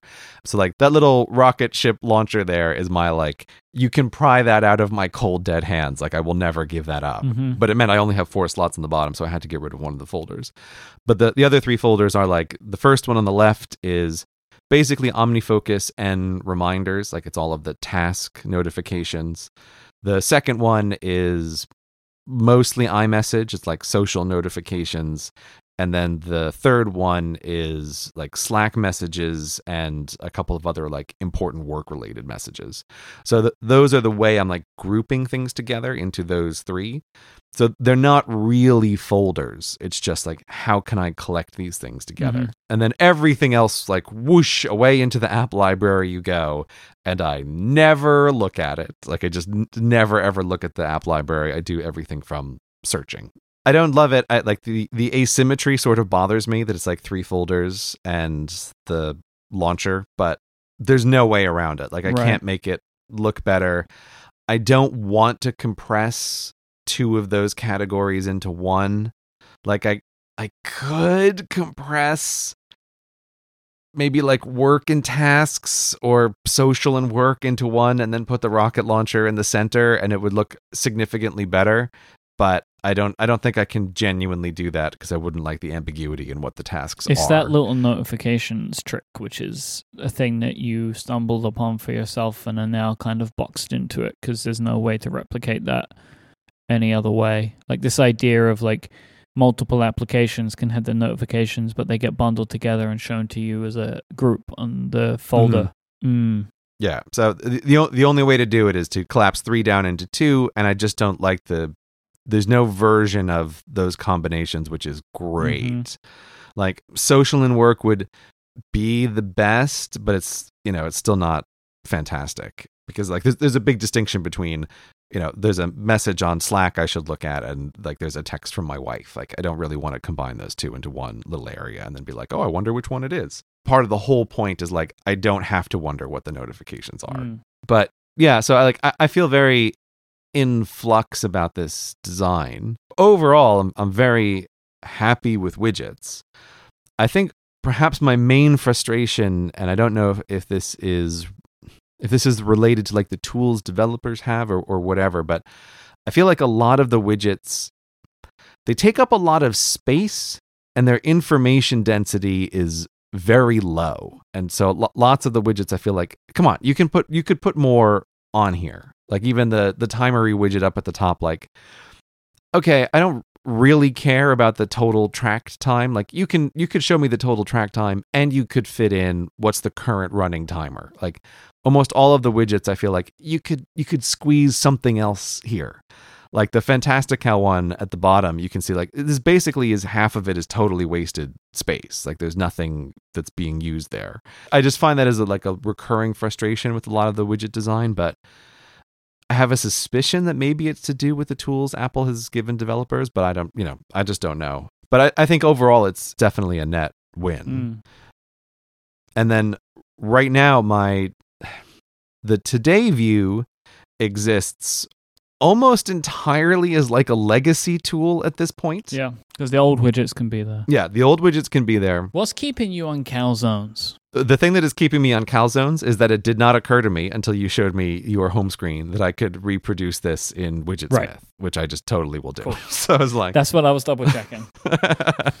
there's there's no particular reason. I just it didn't cross my mind that I could do it that way. and Like, you don't even have to have the guilt of leaving uh, behind an app that your friend made because your friend made the other app. That's exactly it, right? There's Uh-huh. there's this other thing of like, oh, if you're showing off your home screens, there's also a big difference of like, and I'm not using underscores app anymore, right? But it's like, oh no, that's fine. I don't have this problem this time. Like I can, I'm I'm keeping the same and one. now you to use like underscore's favorite child, right?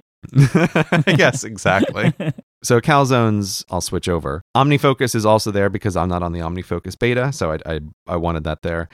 The only thing though that I do wonder is on the today view, I do use this widget to tap like to check off OmniFocus options quite a lot. You're not going to have that option anymore. Okay, so the old legacy widget doesn't even exist anymore in the new beta. Uh, in the beta, they actually have kept the legacy widget. okay. I haven't seen any other application do this, so I don't know if you're allowed to, or if they've just made the decision that other apps aren't making. Um, I'm not really sure what the deal is there. I don't know if you can Hmm. keep them both. But of all of the apps that I've used, it is the only app that I have installed that has remained with the old one as well. So I, I actually don't know what the situation is there, and I also can't speak to if they will keep it around. Right? Right, right, of course. Uh, the reason I was just thinking about that is like if I had the option to keep the OmniFocus one there, I might. Oh, actually, Carrot has got the old one there as well. So I think maybe this is a thing that developers can can do. Uh, personally, I'm just trying to get used to not having them because the, you know they're gonna go eventually. Yeah, yeah, of course. It's it's like you know we're we're playing a game of Hangman that they're all going to lose with every time there's any change in the operating system for Mhm. sure. I I think the only other reason I was thinking that the today view is is kind of nice is the ability to slide over, you know, without like having to open the phone properly. Mm. which is why I also have the widget there for just checking like what is the current timer that's running without having to go to the home screen. That's screen. another reason why I do have some duplication, like at the calendar and stuff, because I can grab that straight from the lock screen. Yeah. So one of the things I've been doing a lot, which is I really mostly quite like, is I've been slowly making sure to convert all of my shortcut timers in, into being like things that I can say to Siri. And so like I can just say track this, track that, and like the timer just runs and it all runs from my phone. And I've slowly built up a system. So like there's a little notification that shows like, yes, this is the timer running.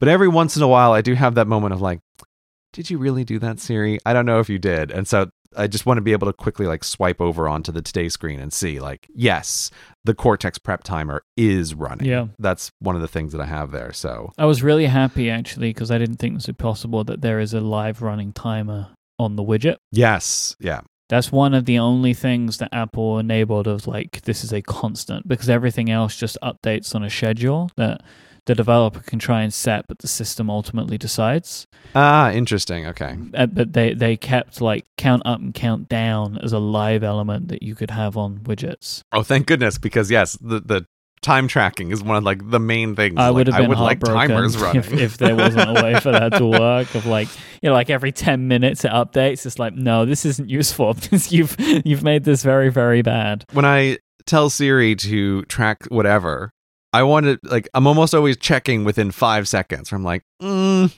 did that run? And I I wouldn't want to have that be an every ten minutes kind of thing. So I will say as well, Timery have done a very very good job of watching out for the system. So like. I, I, my understanding is this is not very easy to do. Like that, I can use shortcuts to start a timer, and the timery widget picks it up. Uh, okay, so it's, it's That- looking for system notifications. Yeah, that is a. okay. uh, my understanding, at least, is that is a non-trivial thing to to make that work Mhm. seamlessly. And I know from the beta that like it took a bit, right? Like for for the developer to get that right. Um, also, like trying to notice when other devices are updating it as well. It also does a good job of that. Which, again, my understanding is not an easy thing to do. Like if Mm. I start a timer on my iPhone, is it picked up by my iPad? So yeah, when I say about like favorite apps, I mentioned it earlier. Timery is one of them. And actually, let's not get into this because state of the Yeah, no, apps is coming what are you doing? too, We're doing so- state of the app so soon. Don't start doing a rundown of like your favorite home apps. screen, screen crimes, and state of the apps all in one episode. Madness around here. What are we doing? but yeah, so I, I don't know. I, I just feel like I feel uncertain with a lot of this, Yeah. and you know, most of the time when we do this episode, I'm like, "Here's the home screen. I've been Yeah. been rocking it for a while, and I love it." And I think this is also just a side effect of clearly lots of people were caught off guard by the widget stuff. Yep. And so tons of my apps are slowly rolling out like, hey, we've got a widget. We've got a widget. It is also worth remembering that developers did have significantly less time to make enhancements this year. Well, yeah, because iOS 14 is released tomorrow. Yeah. Just my favorite thing I've seen in an Apple keynote in Yeah. a really long time. I literally laughed out loud. Yeah. like, Tim, you crazy maniac. Fuck all of you! You complain over the summer? yeah, I loved it because it was also like, oh, hey, just uh, FYI, iOS Mm-hmm. 14 tomorrow. Bye. And he walked off Mhm. stage. I was like, that's amazing. People will remember this in the development community for 20 years. Yeah, this is one of those things that will always be brought up. You remember that time on iOS 14 we had less than 24 hours notice? yeah, I was like, that's amazing. You know, and, and here I was like sitting doop doop, like I haven't run the betas, and like, Mhm. oh, great, I just get the whole thing tomorrow. Amazing. Mm-hmm. But yeah, so like I feel like I'm I'm doing just way more playing around, and because of of like the information density thing, I feel like I still keep swapping a lot of this up of like, eh, should I do it this way? Should I do it that way? I, I don't know. But I, I do think I'll probably still land ultimately on like two screens in this way of like the Mhm. today screen for stuff to check that I don't need like running on the home screen the whole time Mhm. and a more like home screen information board of like here are the things that you actually do want to be reminded of all the time when you open up the home screen. Like you want to know if your batteries are running low you want to know if it's raining outside you want to know if you forgot that cortex is recording today uh, despite Myke's constant reminders and you want to know if you're being like just unreasonably lazy and your unintentionality timer has been running for the last two hours and now it's the most frequent thing that you've done in the day like i, I, I feel like that's a relatively good mental divide like check an information board but i'm, I'm very very uncertain This episode of Cortex is brought to you by Squarespace. Make your next move with Squarespace. They let you easily create a website for your next idea, letting you grab a unique domain name, take advantage of award winning templates, and so much more. No matter what type of website you want to make, Squarespace is the all in one platform that will help you do it. There's nothing to install or patch or upgrade. They take care of all of that stuff so you don't have to. Squarespace have got you covered at every turn, including with 24 7 customer support. Their customer support is so good, it's award winning. If you need help, they got your back. You can quickly and easily register a domain name with Squarespace. You can take you can really customize their beautiful templates to help you show off your great ideas and you can have all the functionality you're looking for. If you want to have a blog, you can do that. Maybe you want a site for an event, site for a business. So easy to do. They have so much functionality you can just plug into the site. They even have the ability for you to send out email campaigns now. And hey, if you want to start an online store to sell that physical or digital good that you've been making, Squarespace has all those tools too. I have been using Squarespace for over a decade. It's where I go when I want to start a website, and it's where you should go too. You can try it out right now with no credit card required. You can just go to squarespace.com slash cortex, sign up, you can build your entire website, and then when you're ready to launch it to the world, you sign up for one of their plans. They start at just $12 a month, but you can get 10% off your first purchase of a website or domain and show your support for Cortex when you go to squarespace.com slash cortex and use the code Cortex to get that 10% off. That once again, that is squarespace.com slash cortex and the code Cortex for 10% off your first purchase.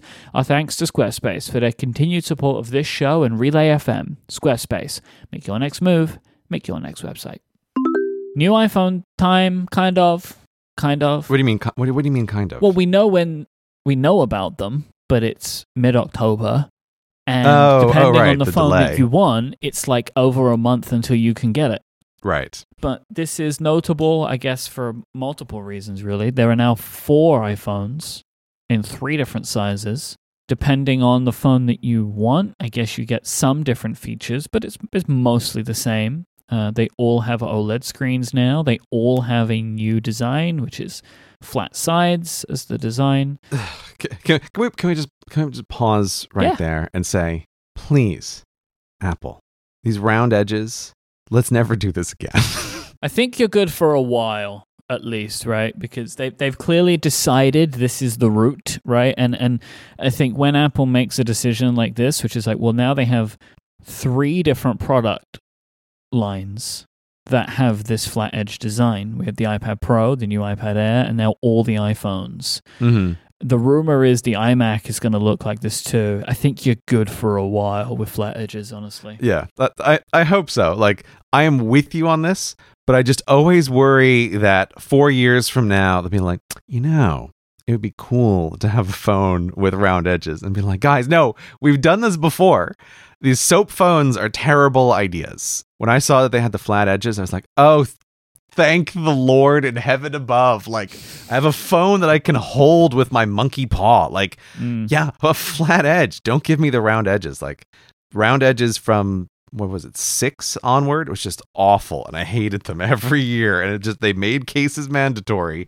And now it feels like, oh, it's a phone I can hold it with my hands without having to have a case on it. So I'm thrilled about the flat edges. Like I could not be this is one of my favorite features. so like top three, flat edges. Well, we'll see. I mean, like we haven't held them yet, right? Like we don't know what they're gonna. I mean, like my assumption is they'll feel good to hold, but again, like the sizing of them is different, right? yeah, like yeah. they were flat edges when these phones could very easily fit in one hand, and most of these phones, I think.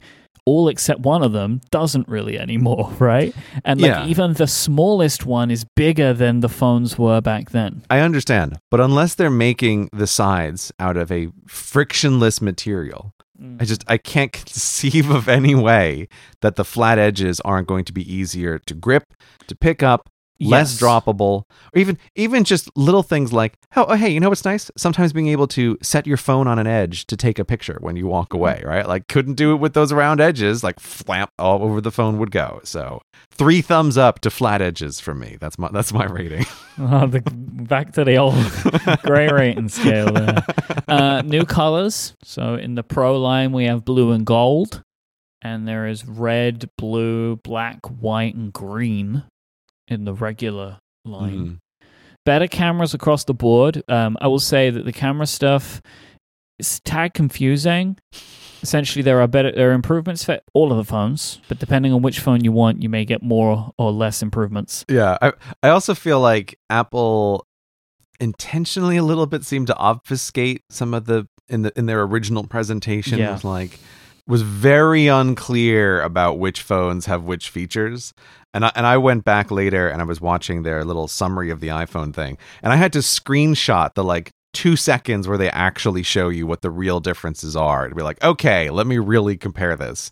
Because your comparison page on your website is worthless for all the information that I actually want to know about Yep. what's the difference between the lenses and the sensors and everything else. Um, so I, I think I feel like there was there was a little bit of like, don't look too closely at this. Yeah, it's it's definitely um tricky to nail down some of the camera stuff. Like what I know is that the Pro Max has a vastly better camera because they detailed that way more. Mm-hmm. And it seems like for the other cameras, there are improvements. I think mostly in the regular lens, right? Like what they call what's called the wide lens, but it's the regular lens. Why they call it a wide lens is maddening. The normal lens. Yeah, I hate that. Yeah. And there's software improvements, right? So like night mode can be done on any lens now and stuff like that. But the Pro Max gets LiDAR, which apparently helps with focusing in low light and enables portrait mode in night mode. Mhm. But it also has more zoom on the telephoto. It goes Yeah. to 2.5. It has a better main camera with a much larger sensor, which will make better low light and basically means indoor photography is better. And there's a new stabilization system on the main camera as well, which is more akin to the way that a DSLR is stabled, where instead of just stabilizing the lens, they also stabilize the camera sensor itself. Yeah. That was one of those things. As soon as they said it, I thought, I'm sure there are technical reasons why it didn't happen before, but this seems like obviously the better path to go. Don't try to stabilize the lens, stabilize the sensor. Yeah, I mean, which is why good expensive cameras do this, right? Yeah. But I think it's a like miniaturization, technical challenge, and physical size of phone problem. Yeah. Because this is the biggest iPhone ever made. The Mm. screen is massive in the Pro Max, but uh, it's not physically that much larger than the Pro Max it replaces, but it's a little bit larger. But they the screen is larger. They made the borders smaller. I will say these phones, I think, all look fantastic. Like Mm. the, the visuals of them look fantastic. I am very into the gold. I, I was I was going to ask if you have a color preference here. Um, I thought I was going to be all in on blue. mhm. but the when they showed the gold stainless steel rails, I was like, "Oh no, that's the one for me." Wait, gold, gold stainless steel rails? What do you mean the rails? Yeah, so you know the outside of the phone, Yeah. right? They they color match it to the phone. Oh, okay. I see what you mean. Yeah, that does look pretty good. the gold stainless steel, I think, looks fantastic. So gold is going to be what I'm going for. Obviously, I'm going for the larger phone, Yeah, I was going to say there's there's no way you're not going for the iPhone Pro Max. Pro one, Max. right? Like for yeah, sure. I mean, I think, so yeah, I was like wondering. I was like, oh, I'll see what they've got, right? Like maybe I'll change. Who knows, right? Mhm. because I was I was and I and I remain a little bit concerned about the screen continuing to get bigger, right? Like Mhm. It's not a lot bigger, but it is bigger, and and I think that maybe the current phone is like the maximum at which it feels even remotely comfortable to use in one hand, Mhm. and like that phone continuing to get bigger at now six point seven inches diagonally might be Yeah. like I think we've passed the the point right where, where it's where it's comfortable to use, but they have done for the Pro Max what they did for the original Plus phones in that Mhm. They have made that phone tangibly better in one of the most important ways an iPhone can get better, which is the camera. yeah. And I'm really pleased about that because I think that's what this phone deserves. It is the most expensive, it is the most inconvenient because it's so physically large. Mhm. Continue to make that worth my while outside of screen and battery life improvements, right? Like put more cool technology in this thing. And Mhm. I am super excited to try out these cameras. Yeah, I, I, I've when I was just just looking around, like I, you know, I could see just tons of people complaining about like, oh, the, the bigger phone has the better camera, hmm but I just I just think people are thinking about it the wrong way because it's like, you know, guys, it's I agree with you that there should be this differentiation, but it's not for the purpose of product differentiation. It's like, look, guys, if they make the Pro Max and the Pro have the same camera, it's not because they have decided to not differentiate. It's because they have decided to not take advantage of the larger space that they have. Yep. Which means that the Pro Max has a worse camera than it theoretically could. Like, yes. you will always be able to make a better camera with more space. And if you don't like it, take it up with physics. Like uh, that's where that's where your complaint department has to be. And what you know, so when people are like, "Oh, I want the better camera on the smaller phone," it's like that's never gonna happen. right? No, you have to wait, right? yeah. In a couple of years, probably, they will find a way to do the sensor shift on the smaller phone. Yeah. Because, again, it's like the reason they've been able to do it now is because they can make the technology small enough. Give them enough time at enough scale, Apple will work out how to shrink it down. History has shown this. They do these wild things and they end up making the cameras way better again. But I agree. I am super pleased that they are once again taking advantage of the canvas that they have in the phone being massive hmm using that physical size to the advantage of the phone. Like you can fit more in the case, do more with it. So Mhm. I'm. What are you leaning towards? Because uh, for me, like I was like, I thought that you might want the better camera, but I could also imagine you being intrigued by the mini. Oh, Myke. I, I have never been more torn I knew it. in my whole life of iPhone buying. No exaggeration. I am genuinely finding this a gut wrenching decision. like, I can't decide. Yeah. And I keep going between all three phones. Hmm. And and so it's like God, do I love the idea of the 12 mini, right? I love it. Uh, actually, I really love the blue on the It's a 12 nice, mini? I actually think the blue on the mini is nicer than the blue on the pro. yeah I, I, I it is the only time I, I have found myself really pulled to buy a phone that is not black Hmm.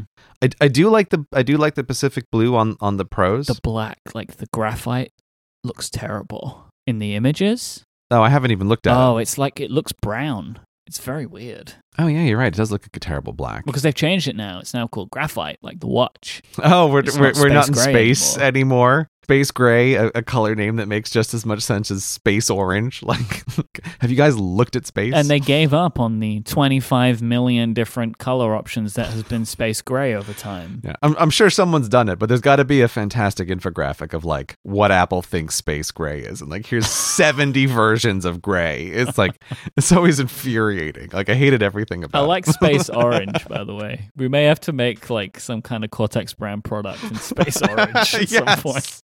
Let's do it. Let's do it for sure. but yeah, so so the mini, the blue, I think it looks fantastic, and I've always been pulled by the smaller phones. Like I just, like I just really like the idea of the smaller phone. But so then, here's where I was like, I was really looking at the camera differences and having done some professional photography in the past Look at me. you know just like trying to look at the actual specs of it like okay this is what this means and and blah blah like the differences in the pro max are very significant like Mhm. this the sensor size thing is huge sensor size doesn't just matter in in low light like it matters for every image you take Mhm. stabilization is also one of those things like you can never get enough stabilization especially if you're doing any kind of video you know so I was, I was looking at those pro max things and i was like this camera is a lot better. And i've i've always said that the only thing apple needs to say every year to get me to upgrade is the two words better camera. And like that's it. If you change nothing else but you make the camera better i will give you money for a new phone. Like it's a totally done deal. But god damn I, f- I feel like i know i will be unhappy with the size of that phone. Yeah. I didn't like the size of the Max before. It's like I could tolerate it, but I always found it annoying. And the Pro Max is not a lot bigger, but being a little bigger is is like, ooh, I don't love it. Yeah, I, I don't know if you know this, and I'm not going to make it any easier for you in telling you this, but the 12 mini is smaller than the iPhone SE, the current SE. Oh God, damn it! Like, Yeah. okay, that's cr- that's infuriating. This is also I have never more wanted to see the phones in person, Yeah. right? But also like if there's any place that is like crawling with people in central London is like I am not going into an Apple store in central freaking London. Like that is not happening. So yeah, like I'm I'm totally drawn towards the mini. Like that is the phone, the blue mini is the phone I want to buy. There is no question about that. hmm However, there's two problems. One is a possible problem and one is an actual problem.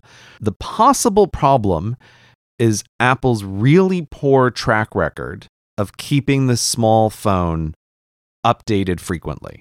You are not going to have a problem with this. You, I- don't think that's the case this time, but I'm just bringing it up because it's something in the back of my mind of like, Mhm. look, I am happy to get on the small phone train as long as this train is pulling out of the station and going down the line. And so, like, okay, if there's going to be another small phone next year that has a better camera, I'm happy to just like pretend and be two years behind the top of the line camera technology.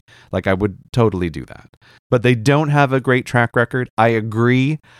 I suspect they're going to sell a lot of these iPhone minis. Like, I think this is good. They're going to sell a bazillion of these. Yeah, it, it could potentially be the best selling model.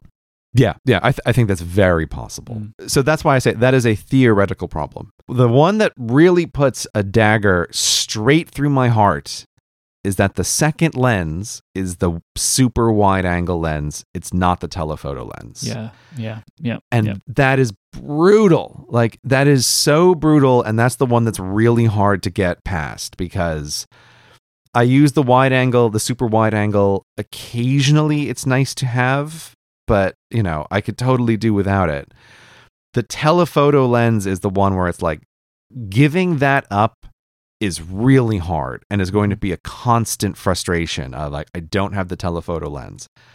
I get why they did it because in the computational photography stuff, I can easily understand how the super wide is the lens to have if you're combining information from the two lenses. Like that just that perfectly makes sense. I get it. And also, you can fake a zoom. Yeah, yeah. For, to most people's satisfaction, you can fake a zoom. So yes. like, yeah, that's the good asterisk. But yes, yeah, like cropping isn't zoom. Digital zoom is not a thing, people. Yeah. Digital zoom is a lie. Just move. so, so that is the part that just kills me. Like it really kills me is the lack of the telephoto lens. And so then I think, well, why don't I just go with the the 12 Pro? It's like the ca- the camera is better than my current camera, not like amazingly better, but it is better. But then then here's the problem, Myke. iPhone 12 Pro is the iPhone of compromise. And and you know what the thing about compromise is? Everybody's unhappy or you, if you're an individual, you're unhappy in both directions. So I know if I get the iPhone 12 Pro, I'm going to both think, this phone could be smaller and it could have a better camera, right? Like, yeah, the middle one is not the right one because you're right. You're not benefiting from either of the things, which is even making you question which phone to get anyway. Exactly, right? So like the but the iPhone 12 Pro is is like this is this is the phone of compromise. And there's there's plenty of times in life when compromise is the correct solution. And this may well be the time when it is a correct solution which is why i'm saying i'm genuinely frustrated between all three options. But so then with the iphone 12 pro it's like okay well i want the better camera. So why don't i just like min max the actual thing that i want? It's like do I want the better camera? I really, really do. Do I want to be carrying around a phone that was bigger than the phone that I already found uncomfortably big to carry around? I really don't. And so then I'm like, well, maybe I'll get the mini. It's like, but I know if I get the mini, I'm going to constantly miss the telephoto lens. Like, it's really going to be annoying. And uh, you know, so like, oh. battery, of course.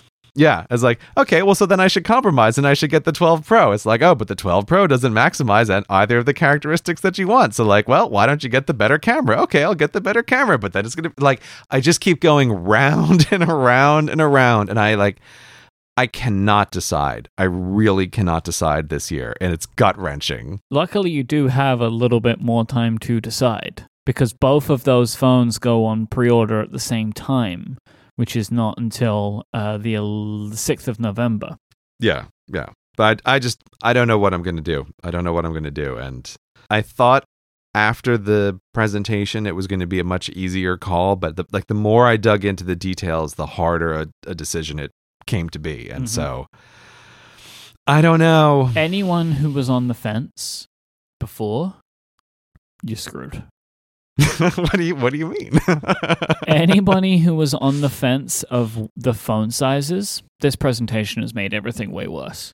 Yeah, because yeah. now like there are vastly different phones. Like plus the the fact that the 12 Pro and the 12 are the same size now, and the 12 Pro is bigger than the 11 Pro. Yeah. So if you were already unhappy then you're going to be really unhappy, right? Like if you, because I know a lot of people felt like the 11 Pro was too big. And then the 12 Pro is now bigger. So now you have to decide do I want to go to the mini and give up features because you're losing stuff like a, the other camera and stuff like that? Mm-hmm. Or do I get a phone that's bigger? Or do I get a phone that's even bigger if I'm already going to go bigger? Yeah. It's, it's definitely tricky. I personally think this is the best lineup Apple has had for a long time, if not ever, because there is tangible choice and they're comparable. right? Like the fact that Apple makes a phone as small as the iPhone 12 mini and it has an A14 chip in it and two excellent cameras and 5G and Face ID and the MagSafe, which we'll get to in a minute, and the new ceramic shield, strong glass, like this is what people wanted the iPhone SE to be, right? Mhm. Which is like a non-compromised small phone. Yeah. So it's absolutely excellent that they've made that. But for people that are looking to upgrade from a phone of the last two years, the choice, the choice is difficult for people. Yeah. Yeah, I'll I'll agree. From a uh, you know, you're in charge of the of product lineup at Apple or whatever. It's a very good product lineup, and it it's not quite, but it makes me think of that old like four The four quadrant. Yeah. Yeah. the four quadrant chart of like you've got the pro and you've got the consumer and you've got good and you've got better and it's like i think that is a very good model for like what is your product lineup Mhm. so I, I think yes it's the names are still a little uh, like a little off but it's fine like you're they've they've they have a sensible selection of phones but it's just it's for me personally it's it's gut wrenching like it it really really is. And I, I can't even i can't even come to the conclusion of like well you know which one which one do i just, just order even if i'm trying to frame it of like just to try it right? Which one is i still can't even make the decision of of of that. And and yeah the the you're right. The additional complication here that the iphone 12 pro is a little bigger is also really throwing me because it feels like oof I don't want this phone to be any bigger, but I can see that it would make sense of like it might be more tolerable to deal with a phone that's significantly bigger than one that is just annoyingly bigger, right? So it's Mhm. it's it's brutal. I can't I don't know. I don't know what I'm going to do. How cool is that MagSafe though? the MagSafe is very cool. Mm. Um, the MagSafe is very cool. I I don't like the name because it, it feels like Apple's rubbing a little thumb in your eye about like, hey, remember MagSafe? Like a a perhaps defining invention from Apple that Mm. has saved my laptops many times that we replaced with USB C. Like we're bringing it back, but we're not. Well, you don't know. I hope they do eventually. could be a bold new world in Apple Silicon. Yeah, I mean, I guess I guess maybe for something like the smallest laptop, they could have a 20 watt charger. Like I said, the fact that they have brought it back at all puts more chance of them bringing it back to the laptop. Yeah, maybe. I don't Maybe that's- hmm. think it's going to happen, but it's.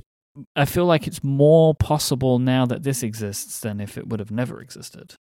Yeah, my, my, I think they're just recycling the name. I don't think we're going to get laptop chargers that are MagSafe. Oh, they're definitely recycling the name, but the fact that the name exists again means that Apple believes in the technology again. I Yeah. reckon it'll probably just be USB C, but nevertheless, it's nice to dream. But it is it's very cool. That clear case that shows you where to put the MagSafe is one of the fuggliest things I've seen Apple produce in a long time. It is ridiculous. Like it has it has a magnifying glass on the back of it. It's terrible. it, it like it made me think of the iPhone case that had all the holes on the back that, that said "Hun" when it lo- went over the iPhone thing. It was like like who designed that? It was just awful. Like guys, just just combine those three circles on the bottom and it would say iPhone Yeah. nice and neatly centered. Like I don't know what you were doing, but no, the the MagSafe looks totally awesome. That that looks like a really really nice feature. I'm glad that they're upping the the wattage a little bit, like slowly slowly Hmm. chipping away at one of the biggest problems about wireless charging, which is just the slow speed. Well, I guess they've done two, right? That it's it's faster with the with the MagSafe. It does 15 watt. Yeah. But also now, like it aligns properly because there's magnets, so it's Yeah. easier to get the lining correct. Yeah, no, it's it's it's very it's very cool looking.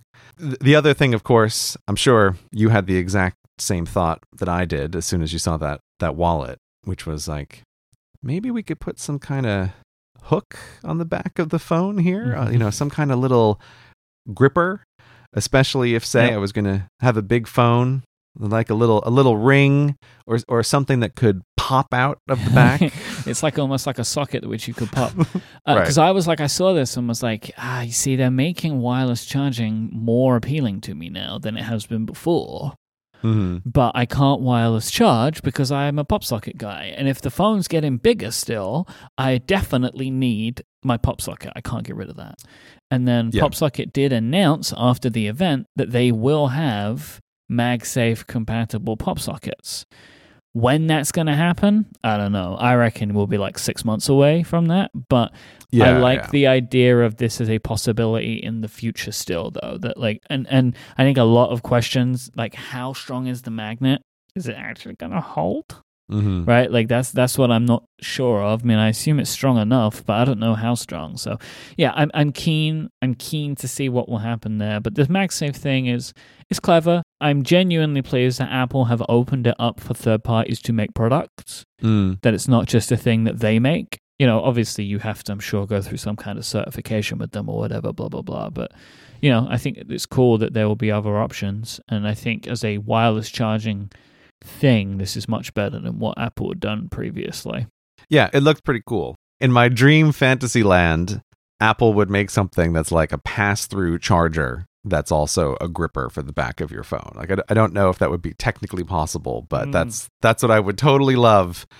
And again, if you're listening Apple, I don't care how few watts get through, right? If on- if you know, you're trying to charge at 20 and only 5 make it through the pass through gripper charger, that's fine. I can live with that, you know. That that's that's the thing that I'd be looking for. I'm just going to put this side by side comparison of the three phones to the side of my screen and bring back up our show notes for more text time. and I'm just I'm just going to have all three of them looking at me the whole time. And I figure that window's probably going to remain open on your desktop for quite a while. Yeah, but my, my brain and eyes literally bounce like Pro Max, Pro, ooh, Mini, nah, Pro Max, Pro, ooh, Mini. I think you Like should, I think you should go with the Pro Max.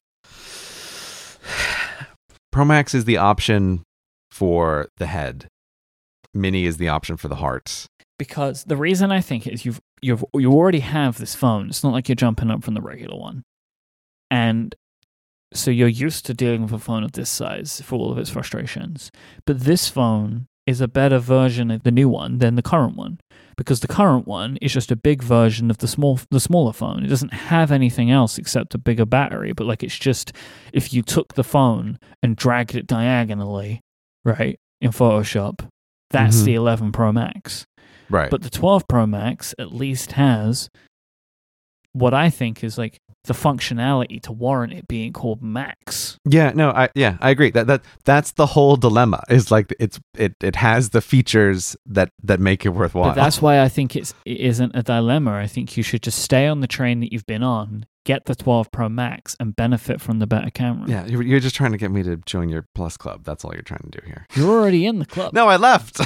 And plus, you've left a bunch of times. and I may leave again.